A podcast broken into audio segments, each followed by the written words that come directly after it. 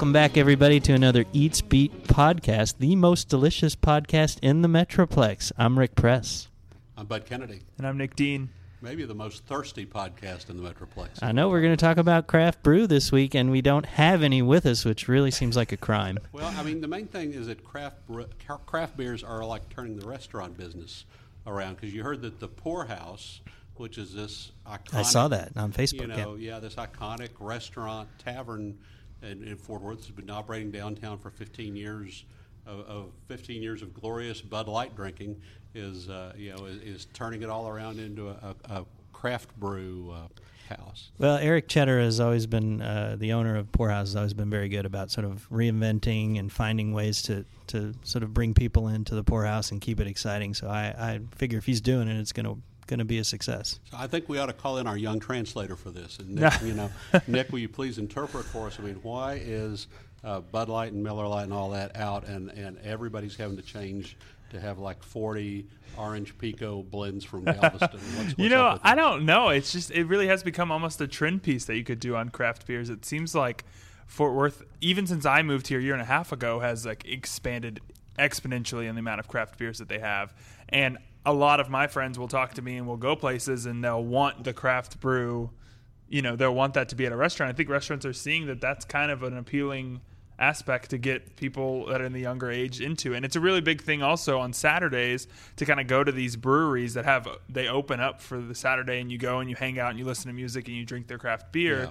And and I think people are still looking for it with their meals and and you see like Central Market change their wine room into 19 microbreweries. You can put in a growler and take home. It's kind of, I mean, it's a very hipster thing to like get your beer in the same growler every week and take it home and pour it. I think, I think it has a millennial hipster quality to it. At the same time, the beers are really good. So I do think quality of the beer is is phenomenal. And in Texas, I think Texas beers have always been a big thing. It's just becoming even more popular in Fort Worth and Dallas. Well, I mean, I, I- and I, I understand that the beer is good. I mean, I mean, I think you know, Rahr is great, and, and uh, Mm-hmm. Right. You know, our, our you know, I got married five years ago. The the uh, the dinner the night before. I mean, we had like Rahr Ugly Pug for everybody. You know, it was like, Mm. Which I love. I love Ugly Pug. yeah, yeah. I was like unlimited Rahr Ugly Pug was the the. Uh, the party of the night. So I understand the beer is good, but it's like and now it's like it's affecting. I mean, uh, restaurants are having to completely change their model because there's is there just like a rejection of anything that seems like your father's beer. When we, when will you work the term newfangled into the into the podcast? These bud? newfangled. It's a, These it's just like the newfangled burger beers. battle, as we always go back to. I, I- Shiner has a beer that's like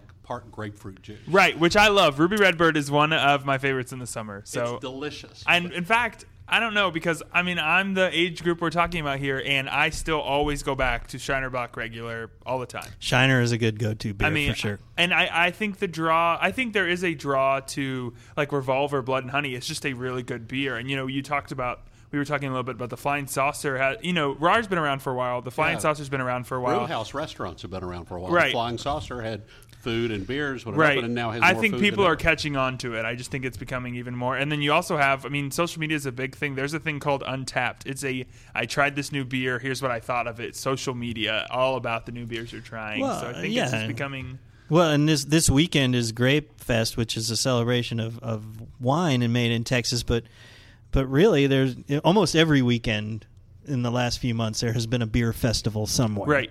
Well, and now never before. It used to be though that you didn't dine where you did your drinking, and then like, then like it used to be the two. I can understand that. a Yeah. two-step process. And Right. now uh, suddenly we have the gastropub, and so you, you have like Meddlesome Moth and places like that, and Mm-hmm. places here where you go in and there's 40 beer taps on the wall, but there's also a chef. Yeah, Mm-hmm. I, I'd put, I'd throw the bearded lady into that mix, and they not only that, not only do they have it on the wall, but their their fridges are stocked full of craft beers from everywhere, not just Texas. Well, I think a, a restaurant in this day and age is going to have to be a little bit of everything for everyone. I mean, we talked about, you know, five years ago, even in the fanciest restaurants, you would see flat screen TVs on the wall. And so people were in eating, you know, $35 entrees, but they were keeping an eye on the game. And people were like, well, every place is turning into a sports bar. If you could afford the $35 entree, you probably got money on the game.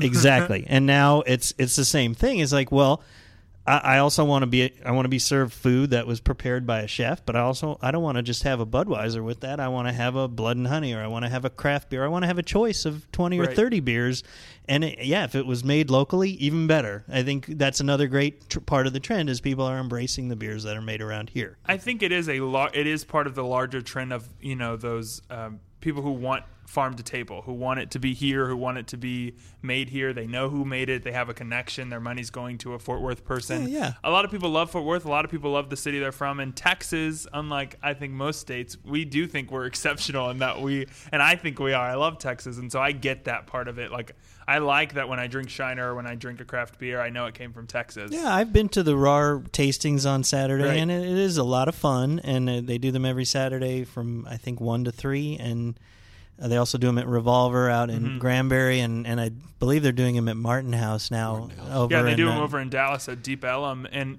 one of the reasons they do that is like I think the Texas laws say that they're not allowed to. You can't buy the beer you can't buy there. the beer there, yeah. so they have to do this whole ticket process. We give you this glass, and then we fill it with beer twice or something. And Well, so- and the laws have, have sort of relaxed some in the Right. last few years, and th- that's why you're seeing this more this Right. this growth. And you know, I mean, you know, trends are trends. You can either scoff at them or say you like Mm-hmm. them. This is one that I, I happen to embrace and think it's kind of cool. And we just give as an example of the boom. I mean, the flying saucer started in the small space. The 8.0 was the one that had the big the big patio with the great big space. Well, the, the flying saucer ate the 8.0 and Mm-hmm. is now taken over the big space. And the small space will be Bird, which will have a a, uh, a, a menu by David McMillan, who has been doing the menu for Meddlesome Moth in Dallas. Mm. And by the way, our much celebrated rodeo goat burger, uh, you know, is, is the, the the chef from uh, the the sous chef from Meddlesome Moth is the guy. This is this is the point Goat. where we work burgers into the. Yeah, Every time This that is we the- can. The, the essential reference. We are burgers. contractually, So, uh, I obligated. Now, what would be another gastropub besides Bearded Lady? Uh, What would be another? Uh, Well, right on Magnolia, they also have yeah, the, uh, uh, Brewed, Zio Brewed is, Carlo and, Brewed's more like a Zio coffee Carlo. house, Yeah. coffee house, beer house with some food. Brewed, Yeah. Brewed has a little bit of everything, but Zio Carlo is definitely a, Yeah. a gastropub. The Bearded Lady, um, yeah, those are the two that I can really. lot of That I beer think choices. I think Live Oak has a lot of craft beer, I believe. Yeah, as well. Live Oak has a very and good they selection have as well. Say to their menu, their lunch at Live Oak, and then we have this new deal that opened in Fort Worth now of Max's Wine Dive, Mm-hmm. which is a, a not a, a gastro pub but a wine pub Mm-hmm. that you go in and it looks and feels like a dark beer bar, except it's all about wine. They have hundred wines. But they have like fried chicken and salads, Mm-hmm. and you know, really nice fried chicken, jalapeno batter fried chicken. But uh, and they have brunch, and they, they have you know, they, they have a lot of pretty good dive bar food, but it's all about wine instead. Yeah, you know, I, I don't know that the wine bars have took off in Fort Worth the way that the beer is taking off, uh, but there certainly are the Times Ten cellar and, and Zambrano's downtown. So you know, we don't want to leave the wine lovers out in the cold. There's still plenty of places to go and have a nice glass of wine. I just want to add here on on the, on the beer too. Um, David Shaw at Shaw's Patio Bar and Grill on Magnolia. You know, David's been in this business 35 years, Right. and, and the and he is serving like you know his wife's father's lasagna, but he's turning his whole bar around into more craft brews. Oh, cool. And craft brew kicks. So he's he's like spanning the generations, and, and but you know he's an example of somebody who's feeling the heat to bring in more craft. He he was actually I remember we did a profile on Eric Cheddar a couple of years ago, and he was instrumental in helping Eric open the Poorhouse way back when in downtown Fort Worth. yeah, he's been a mentor to a lot of restaurants here. I went by and saw him. So we're talking about trends, and let's let's switch gears a little bit. What about the trend of painted sushi? You, Bud, you were telling us you you vote in favor or I- not in favor I of was at- painted I was sushi. at Suzushi, Kazushi. I'm sorry that I'm forgetting the name. Sushi Juicy. That damn Suzushi. newfangled place. in, in, uh, in Arlington this week, and it's in it's where Sushi Zone used to be on Road to Six Flags. Uh, uh, it faces the El Chico there uh, near the ballpark, and all the, the sushi comes with like bright pink and yellow and green sauces. I love that, it. yeah. and, and yeah, yeah, exactly. And, and Piranha was the one who brought a lot there, and that is like you know, and the the, the, the sushi the, the stack comes and the sauces on it make it look like a, a contemporary, like like it's hanging, hanging at the modern. You know, and I just started saying, when did they have to paint up sushi? And and you know, you, I went to uh, Shinjuku Station in, on Magnolia last Saturday and had this absolutely fantastic, simple, spicy tuna roll, and the, the cayenne was was just worked into the tuna so gently, and it was also perfect. It didn't have any kind of mayonnaise sauce on it, and I, I you know I love the sauces, but sometimes it's too much. Hmm. Well, Nick has some opinions on this. So do I, but I'm going to let Nick jump in here Well, before you know, I, I, do. I am like a huge sushi lover, and I also think that is a like hipster trend from my college days, which weren't that long ago. Um, but I have always really loved um, the sauces that come with it and the color of sushi, and I think color's been a big aspect of sushi from the beginning. And I think that it is appealing, and it's kind of you you see these creations, and it's it's kind of always I always feel with Asian food the presentation is more is more emphasized than probably any other uh, type of food. Yeah, and I, I love it. I mean, I have to say that for the longest time I did not eat sushi, but my wife loves it, and so a lot of times I was kind of a casual observer, and I'd go along and I'd have the teriyaki bowl or whatever, and she would be ordering the sushi, and I would come out and I was, oh, this is just terrific. It's like a, you know, it, it is really like a stage show, Right. Yeah. And I think then I started to try some, and I and I've come around, and I do really like some of the sushi, and I think some of that what you're talking about maybe is pulling in the casual person, not the person who's been eating sushi for years and and loves it. It's the person who's like, ooh, that just looks so cool and sparkly. I have to try look, it. Making it look pretty so you'll eat it.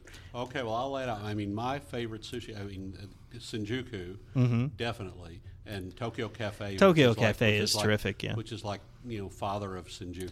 That And- was the one of the first places that I had sushi locally, and w- one thing is that it, it's really good, really fresh, and, and not real fan, not Yeah. real adorned with anything, and it's not very expensive. Yeah, and then Little Lily. Little Lily, I think, is the coldest, freshest, you know, seafood sushi that I that I've had here. The, the sashimi. I mean, uh, and I think all those are great. And so now, if you want to defend like the piranha painting, or I was gonna say, well, favorite? I, I love love- Piranha. so do I. I love going down to Piranha, especially here down in town, downtown Fort Worth. And then on the economical side of things, Sushi Axiom on the weekend has a bento box for ten dollars that is just filled. Like it is the best lunch, and I think uh, a friend of mine I go. We went like five weeks in a row, five Saturdays in a row. We would have bento box at Sushi Axiom over at Montgomery Plaza.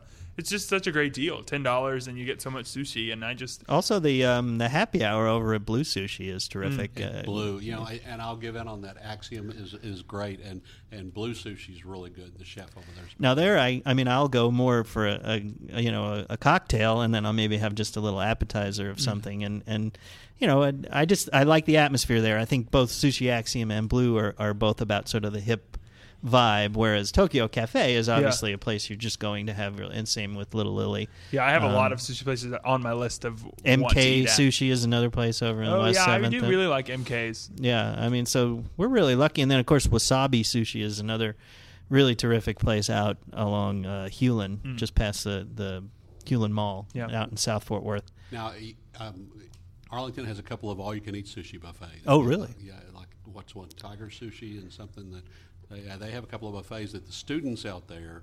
I hear all this from my nephew who goes to UTA. He's, he says I need to get wired into the buffets. So I guess we'll check that out and talk about it on a future podcast. Yeah, I mean, I don't know about a sushi buffet. I like it to come to me right a, right away when you know I know that's part of the pleasure of watching the chef kind of make it for me. I know that I'm always hungry after I eat sushi, even if I felt like I ate a lot. Like an hour later, I'm hungry. So a sushi buffet sounds delicious to me. Sushi, yeah, and then I'll have to look at the other one. But I'll check Maybe you go for a burger after that. That's right. Ah, one more work into the burger. more. Cha-ching. I'll check with my number one sushi source. It'd be a weird meal, meal though to have sushi and craft beer. I'd have to say. So we had a we had a very odd podcast discussion today. All right, well, let's go have a beer right now. Until next time, I'm Nick. Uh, Bud. I'm Rick.